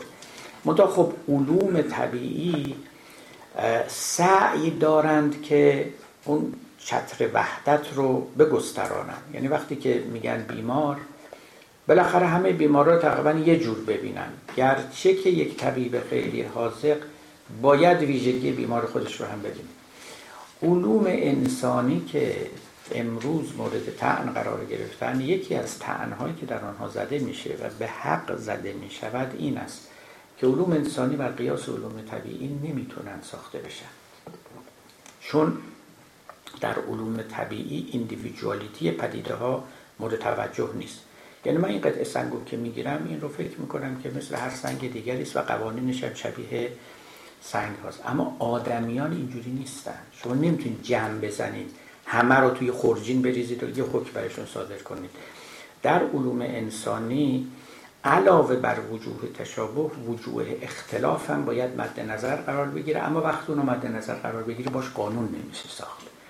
چون قانون همیشه رو تعمیمات و تشابهات وقتی که نتونید قانون بسازید علم نمیشه ساخت. و همین دلیل علوم انسانی به معنای واقعیشون یک جاهایی از علم به معنای علوم طبیعی بودن میگریزن به شما اجازه نمیدن. چون روی تفاوت ها و روی اندیویدوالیتی ها شما باید تأکید بکنید. وقتی که نکنید وقتش حکمی رو که برای عامه حاکمه می‌خواد برای همه اون رو صادق بدانید. ببینید یه مورد ساده رو باز مثال بزنم. چون ما در باب سلوک دینداران هم صحبت می‌کنیم. یه ده از این روانشناسا روانپزشکان نوروساینتیستا اینا تمایلش این بوده که پیامبران رو بگن اینا دیوانه بودن. برای اینکه بالاخره اینا یه کتگوری دارن می‌خوان این پیامبران هم زیر اون کتگوری بیارن. ایندیویدوالیتی افراد و پدیده ها رو مد نظر قرار ندارن که ممکنه یک کسی اصلا بیرون از این کتگوری ها باشه. و تن به این قانون کلی ذاتگرایانه علمی شما ندهد. این خیلی مهمه که ما در طبیعت این نکته رو چندان نداریم. و لذا اونجا باکی نیست. اما وارد علوم انسانی که میشید فردیت آدمیان گاهی مقاومت می‌کنه. در مقابل اون categorization ی که شما می‌کنید و همه رو می‌خواید leveling یعنی در یک سطح قرار بدید و یک حکم واحد بر سر اونها حاکم بکنید. شما الان ساعتاتون رو نگاه کنید. مثال ساده بزنم. ببینید این ساعت رو ما همه تازه با یه جا میزون می‌کنیم. ولی هیچ دو ساعتی الان اینجا مثل هم نیست. در دقایق هم مثل هم باشه تو ثانیه ها مثل هم نیست. تو ثانیه ها مثل هم باشه تو یه دهم ثانیه مثل هم. کسرت عالم یعنی هم یعنی همین. هیچ دو عالمی هیچ دو ساعتی هیچ دو آدمی اینا مثل هم نیستن. فقط نگاه ظاهربین میگه اینا مثل هم میمونن. توجه می‌کنید؟ وقتی که خیلی دقت نکنید اینا مثل هم دو تا میکروبو بذاری جلوتون اگه بشه دو تا دونه میکروبو گذاشت. ظاهرا اینا میگی مثل هم اما داریم میکروسکوپ بندازیم به چقدر با هم تفاوت داره. یه نگاه ظاهربین و کلنگر اشیا رو خیلی مشابه می‌کنه و می‌تونه جمع بزنه و یه حکم برشون صادر کنه. اما وقتی که ایندیویدوالیتی افراد و اشخاص مورد توجه قرار بگیره اون موقع شما اصلا از دادن حکم های کلی ناامید میشید. یا ناامید میشید یا نگران میشید یا بسیار احتیاط می‌کنید. دیگه اصولا کلا فلان از این حرفا رو می‌ذارید کنار. واقعا اصولا و کلا اینا ندید اینا فقط به نظر الجلیل به قول حکما یعنی با یه نظر سطحی و کلان نگر درست در میاد همین که توی ریزکاری ها میرین میگن که the devil lies in the detail. این مثل سخنی است که مورخین میگن ولی همه جا سخن. The devil lies in the detail. تو جزئیات و تو جزئی نگریست شیطان اونجاست. یعنی اون شیطنت می‌کنه و اون احکام ساده انگارانه پیشین شما رو تخریب می‌کنه. تو تاریخ همینطوره تو عالم طبیعت همینطوره. همین الان ما به جهان زیر اتمی که رسیدیم خیلی چیزای جهان مکرو لق شده. چون که ریزکاری های طبیعت رو داریم می‌بینیم. ریزکاری های طبیعت رو داریم می‌بینیم. و لذا اون جنبندی های خیلی ساده دلانه دیگه ناممکن شده است. اگر بخوایم یک بستر برای اینها ما فراهم بکنیم همین بستر نامینالیزم است. و تقریبا عالم کنونی هم به همین دلیل حال میشه گفتش که نامینالیزم است. و محاسبات آماری محاسبات استوکاستیک محاسبات احتمالی اینا دیگه همه جا رو فرا گرفته. برای اینکه هیچ جایی به راحتی نمیشه گفت الف آنگاه حتما به احتمالا به. و چون الف آنگاه احتمالا به و وقتی که شما فقط باید برید و روی احتمالات کار بکنید و تمام قوانینتون رو بر اونها مبتنی بکنید. از اینجا این ذهنیت پدید آمد. این کار دنباله داره. وقتی که شما یه دنبالش میزن دفعه بعد فقط الان مقدمش رو میگم وقتی که شما یه چنین عالمی آفریدید که خدا در اون مطلق الانان و خودکام است هیچ قاعده ای وجود نداره. هیچ مانعی در مقابل تصمیم گیری و اراده خدا وجود نداره. هر کاری و هر شکلی در هر شرایطی می‌تونه انجام بده و گویی که هر روز طبیعت نو است. ولی یه تعبیر خیلی جالبی رادرفورد راجع به مواد رادیواکتیو می‌کرد. می‌گفت گویی مواد رادیواکتیو تاریخ ندارن و این خیلی حرف مهم است این بماند تا در جای خودش. ببینید وقتی که شما میگید هیچ قاعده و قانونی وجود نداره گویی که طبیعت تاریخ نداره جامعه تاریخ نداره هر روز یک حادثه نوعی کاملا بی ربط با گذشته می‌تونه اتفاق بیفته. کاملا بی ربط با اونچه که شما قانون میپنداشتینش. لذا پیش بینی به نحو مطلق ناممکن میشه. نمیگیم که هر روز اینطوری میشه هر روز می‌تواند اینطوری بشه و یک چنین بستگدی خداوند در عالم این خدا خیلی سهمگین و مهیب خواهد شد. خیلی ترسناکه. بسیار خدایی است که غیر قابل اعتماد میشه. این reaction روانی ایجاد می‌کنه و این reaction روانی در مدرنیته خیلی نقش داشت. خیلی نقش داشت. یعنی اولا باعث شد که یا خدا رو کنار بزنن یا دستش رو خیلی ببندند با شیوه هایی که خودشون داشتن و بستن دست خداوند یعنی کنار زدن او از طریق علم نبود. چون علم همچنان لبه پرتگاهه. یعنی علم دیگه علم نیست که قرون وسطا رو فکر می‌کردن و اینکه بگن روابط ضروری رو تبیین می‌کنه. هیومنیزم سر برکشید. یعنی آدمی خودش رو خدا کرد. در مقابل یک چنان خدای پرقدرت خودکامه مطلق الانانی هیچ چاره ای نبود که آدمی بگه ما هم خداییم یا مثل خداییم. یکی از متفکران دوران قرن وسطا به نام آقای پترارک دقیقا از همینجا شروع کرد. یعنی منتها به زبان دینی گفت در تورات داریم که خدا آدمی رو مثل خدا آفریده است. God has created man on his own image. Imago Dei. ما به صورت خدا آفریده شدیم. بر صورت خدا یعنی چی؟ یعنی می‌تونیم خدایی بکنیم.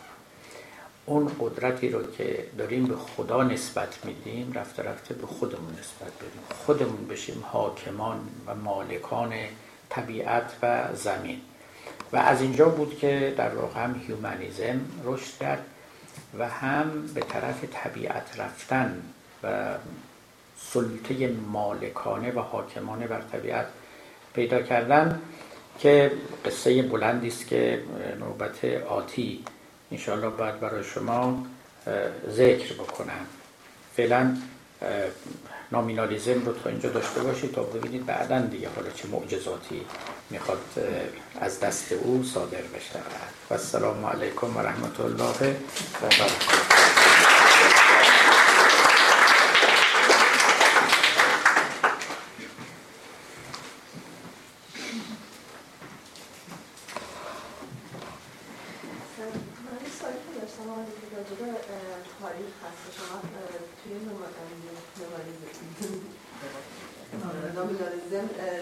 اخلاقتون چه اینطوری قبلا شما یه بار گفته بودید که آدمایی که مثلا بد اخلاق هستن میگید که ذاتن بد اخلاق آدمای مختلف چیزای مختلفی دارن میشه بگیم که خب این بد اخلاق آدم بدتری هست یعنی بعد طبق این حرف اینا خیلی علم اخلاق تعریف کردن معنی نداره که آدمای مختلف فرق دارن برای هر کسی یه علم اخلاق میشه تعریف کرد. نه اولا ببینید علم اخلاق که به اصطلاح علوم اعتباریه یعنی از حقایق عالم حالا چه ضروری چه غیر ضروری از اونا سخن نمیگه. به اصطلاح اصل نیست علم باید هاست. علوم طبیعی تجربی علوم فلسفی کلام اینا هم از اصل ها سخن میگن. الف به یا الف به نیست به ضرور به یا به ضرور به نیست و امثال اینا. در عالم اخلاق ما چنین چیزی نداره اونجا همش بایدها داریم. شما باید چنین کنید نباید چنین کنید. یا خوب و بد داریم. که خوب و بد هم اوصاف طبیعی خارجی شی نیستن. برمیگردن به پسند و ناپسند اقلا به اصطلاح. یه کاری رو که ما میگیم بده اقلا نمیپسندن. و یا حالا این اقلا می‌تونن خیلی ها باشن. می‌تونه پیامبر باشه می‌تونه خدا باشه و بالاخره اخلاق پسند و ناپسند است. این پسند و ناپسند کلا میگن مده و زم اقلا مشمول مده و زم اقلا بشه پس ببینید است و نیست نداریم. باید و نباید داریم. پسند و ناپسند داریم. روا و ناروا داریم. اخلاق خیلی زیر سلطه و سیطره نومینالیزم قرار نمی‌گیره. چرا از یه حیث اونم از حیث انسان شناسی ممکنه که بگیم انسان ذات ثابتی نداره. لذا کمالات ویژه ضروری نداره. به این معنا چرا؟ اما اینکه چه باید کرد و چه نباید کرد کاری به نومینالیزم نداره. شما در هر حال می‌تونید بگیرین خوبه این کارو بکنین. توی جامعه به نفعمونه. مخصوصا اگر قائل به مکتب یوتیلیتاریزم باشید که می‌خوره یعنی با این مکتب نامینالیزم یعنی فایده گرایی. یعنی بگیم اخلاق خوب یعنی اونی که فایده داره مفیده. و بعد یعنی اونی که نامفیده و مضر. نه اینکه بد ذاتن بد است خوب ذاتن خوب است. خب اون حسن قبح عقلی و ذاتی البته از بین میره.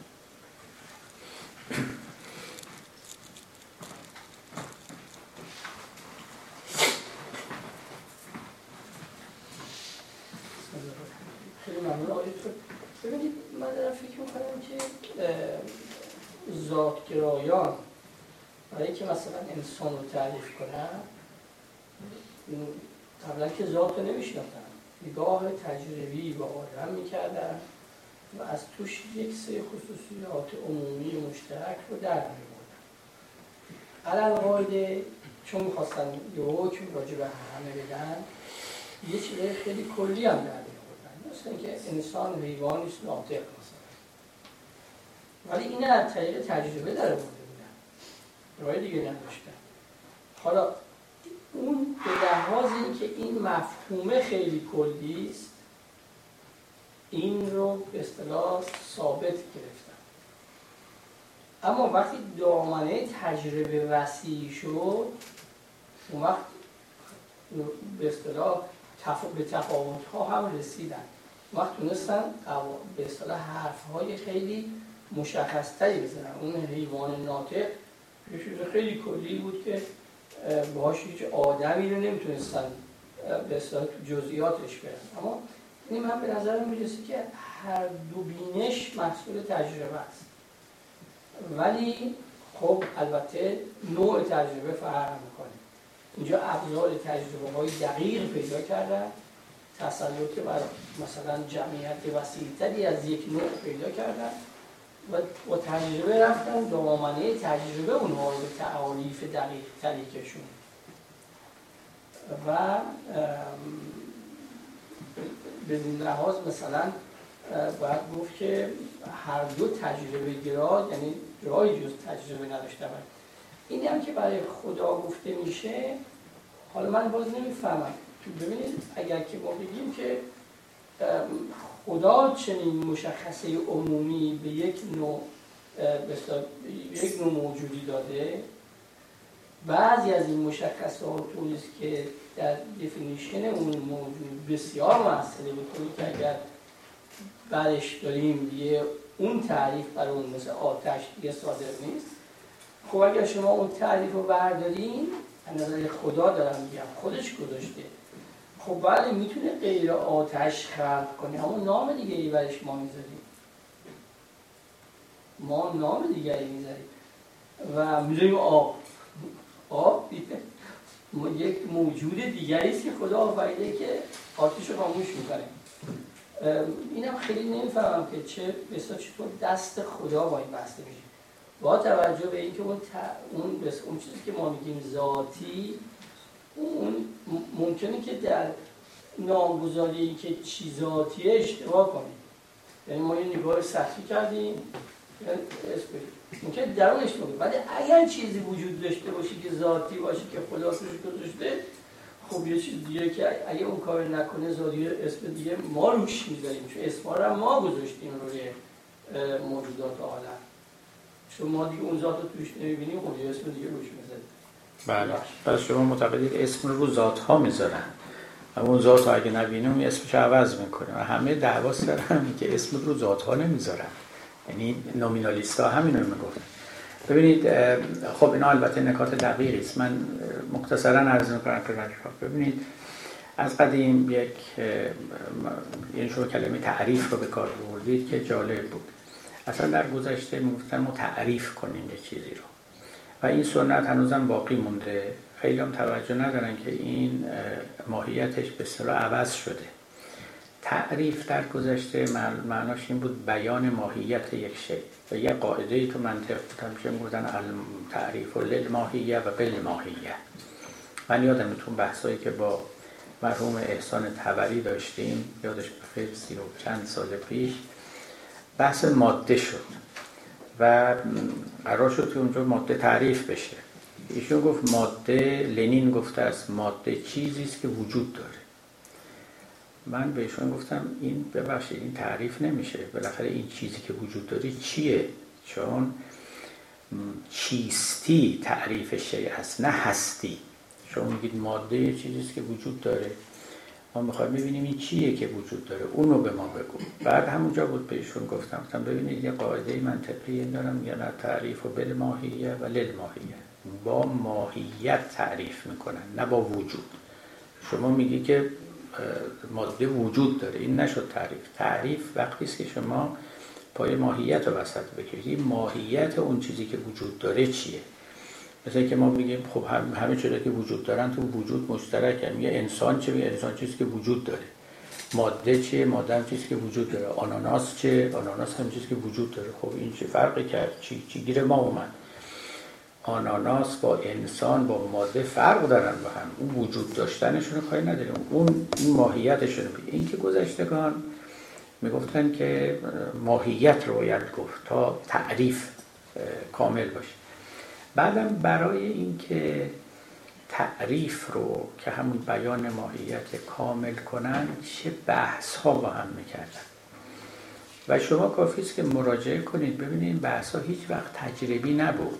یعنی شما به عمل تاریخی این بزرگان که نظر کنید این رو نمی‌بینید.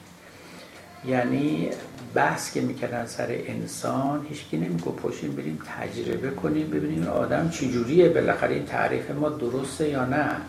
اتفاقا این تعریف شهودی بود. یعنی می‌گفتن ما شهودن نظر می‌کنیم در ذات آدمی و میگیم که چنین است یا چنان است.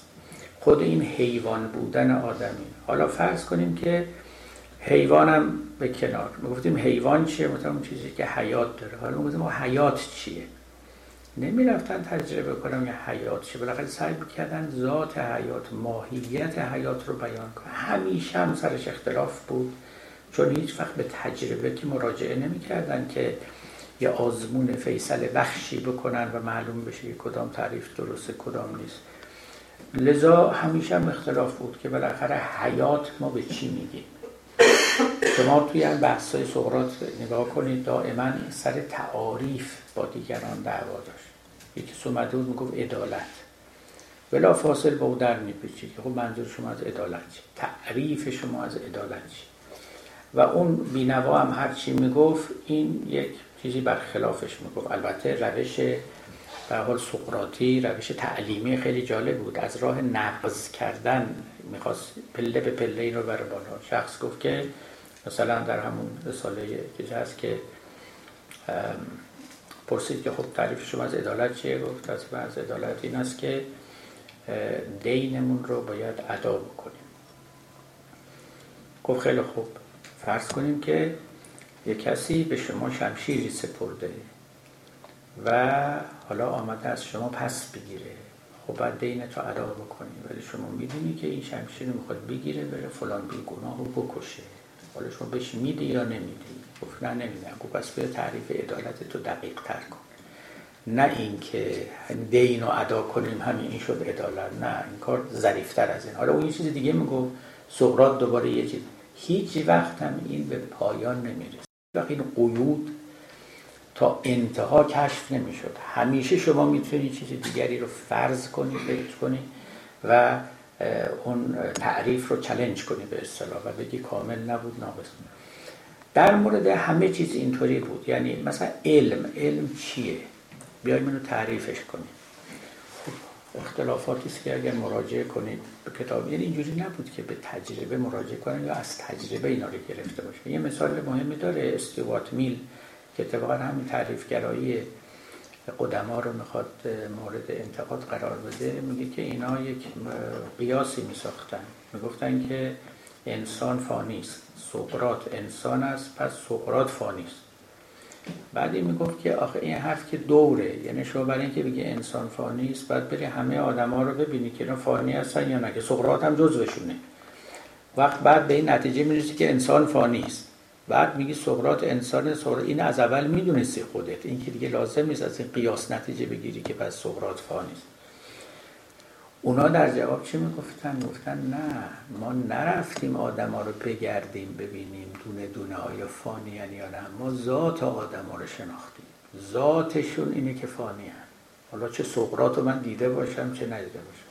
چه سقراط هایی که قرن ها بعد به دنیا میان دیده داشتم یا نباشم. این مهم نیست. من ذات آدمان شناختم که فانی هن. فناپذیرن بنابراین میگم انسان فانیست حالا مقدمه بعدی. حسن انسان است. حسین انسان است. سقراط انسان است. هر چی می‌خواید بگید. پس او هم فانیست نه از رو تجربه از روی شناختن ذات. به همین دلیل هم می‌گفتن برای شناختن ذات اصلا به کسرت لازم نیست رو مراجعه کنیم. یعنی شما صد تا آدم داشته باشه. صد یه دونم کافیه. یک دونم کافی است که شما با ملا... با اون, اون میکروسکوپ شهودی. و همه دعوا سر همه بود که این شهود چیه که مثلا شما دارید بنده ندارم یا من دارم شما ندارید. یا این چه جور چشمی است که شما یهو ذات یک شخصی رو کشف می‌کنید یا ذات یک پدیده رو. ولی خب می‌گفتن دیگه این نکته اول نکته دومی که ببینید نه سوالی نیست سوالی این که آیا شما می‌تونید یه آتشی بسازید که اگه آدم رو تون بندازن نسوزه؟ خب اگه واقعا در عمل این اتفاق بیفته نه فقط ابراهیم ها هر کی تو آتش بره نسوزه. خب این اسمش میشه آتشی که نمیسوزونه. حالا چه شما بگید ذاتش سوزان هست یا نیست؟ آیا چنین چیزی رو میشه گفت آتشه یا نمیشه گفت؟ اگر معتقد باشید تعریف آتش به ذاتیاتشه میگید نه این آتش نیست. نه, نه اینکه آتش همچه آتشی نمی‌تونه خدا بسازه همچه آتش این چنین شیری خدا هم نافرید. اما اگر که معتقد ب... یعنی نامینالیست باشید میگید نه اینا همش ممکنه. خب مولوی هم میگه دیگه میگه آب آتش را مدد شد همچو نفت. میگه از غذا فرمان خدا که در رسید آب به جای اینکه آتش رو خاموش کنه مثل نفت آتش رو فروزان می‌کنه و هیچ اشکالی نداره. برای اینکه تا اون لحظه امروز که آب میسوزونده نه اینکه ببخشید آب آتش رو خاموش می‌کرده نه به خاطر ذاتش بوده که آب خاموش می‌کرده. که اگه فردا نکرد بگید اون ذات نداره. اصلا فرض ذات شما نکنید. تا امروزم دست خدا این آب دستکش دست خدا بوده. آتش رو خاموش می‌کرده. فردا خدا دستش از این دستکش میره بیرون. دیگه خاموش نمی‌کنه. شما اون که الان میفرمودید در واقع فرضتون دوباره چیه؟ ذاتگرایانه است. میگید اگر یه چیزی اون خاصیت نداشت دیگه بهش نمیگیم آتش. چرا؟ مگه به یه ذاتی می‌گفتید آتش؟ نه ما به یه ذاتی نمیگیم آتش. نامینالیستا میگن. به یه چیزی که تا امروز میسوزونده. تا امروز. سوفار این که این فردا بسوزونه یا نسوزونه هیچ دخالتی تو تعریف این شی نداره. هیچ دخالتی تو ذاتش نداره. چون اصلا ذاتی نداره. توجه می‌کنید؟ یه ذره فرضش برای ما مشکله چون ما ذهنمون ذاتگراست. ذهن ما معمولا ذاتگراست. و خلاصی از این ذهنیت دست کم برای مدت موقتی. آسان نیست. من تایید نمی کنم یعنی نمیگم. ببینید نومینالیسم مکتب قوی است. فکر نکنید چیز ساده است یعنی به راحتی میشه ردش کرد. سایش رو هم گسترده. ایرادای خودش هم داره. اون برم البته بی ایراد نیست.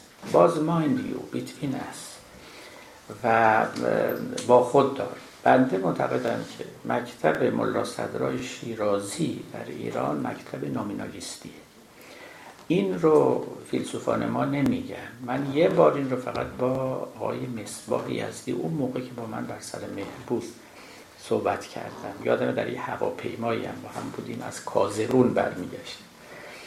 یعنی از شیراز. از کازرون اومدیم به شیراز و از اونجا. و من دقیقا این رو به ایشون گفتم. آقای مصباح یزدی برخلاف عقاید سیاسی دوگمی که داره در فلسفه صدرایی قدم راسخی داره. ذهن تحلیلگر خوبی داره بهش گفتم آقا حالا خودمونیم با هم این فلسفه ملا صدرا و همین اصالت وجود ایشون نفی ماهیات و نفی کلیات نیست. گفت بله بنده همین عقیده دارم ولی اگه بگم به من میگن دیوونه است. عینا این جمله رو. حالا به من می‌خوان بگن دیوونه می‌خوان نگن. مهم نیست چون آدم که ذاتی نداره و من اینو میگم. فلسفه اصالت اصالت وجود ملا صدرا که نفی اصالت ماهیت است و نفی ماهیت است و نفی کلیات است در واقع ورود به عرصه نومینالیزم است. اما این رو حکیمان ما خیلی خوب نپروروندن. از این نامم بدشون میاد در واقع. منتها از اون بر البته ملا صدرا نفی علیت نمی‌کنه. یعنی این رو هم ما باید در نظر داشته باشیم. اون ضرورتی که به طور کامل و کلی نامینالیستا کنار می‌ذارم کنار نمی‌ذاره اما در نفی ماهیات در واقع یک نامینالیست خیلی متسلب است و این نکته خیلی مهمی است که در حقیقت ملا صدرم یه جوری از فلسفه قرون وسطایی اسلامی فاصله گرفته و فاصله بسیار هم گرفته. می‌تونیم این بحث البته ما ادامه بدیم. اگزیستانسیالیسم که در جهان جدید پدید آمد از کیرکگور در واقع شروع شد الهادی غیر الهادی و در قرن بیستم.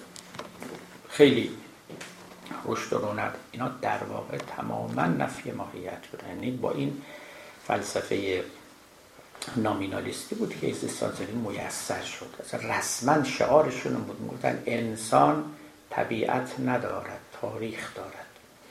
انسان فطرت ندارد ماهیت ندارد ذات ثابت ندارد.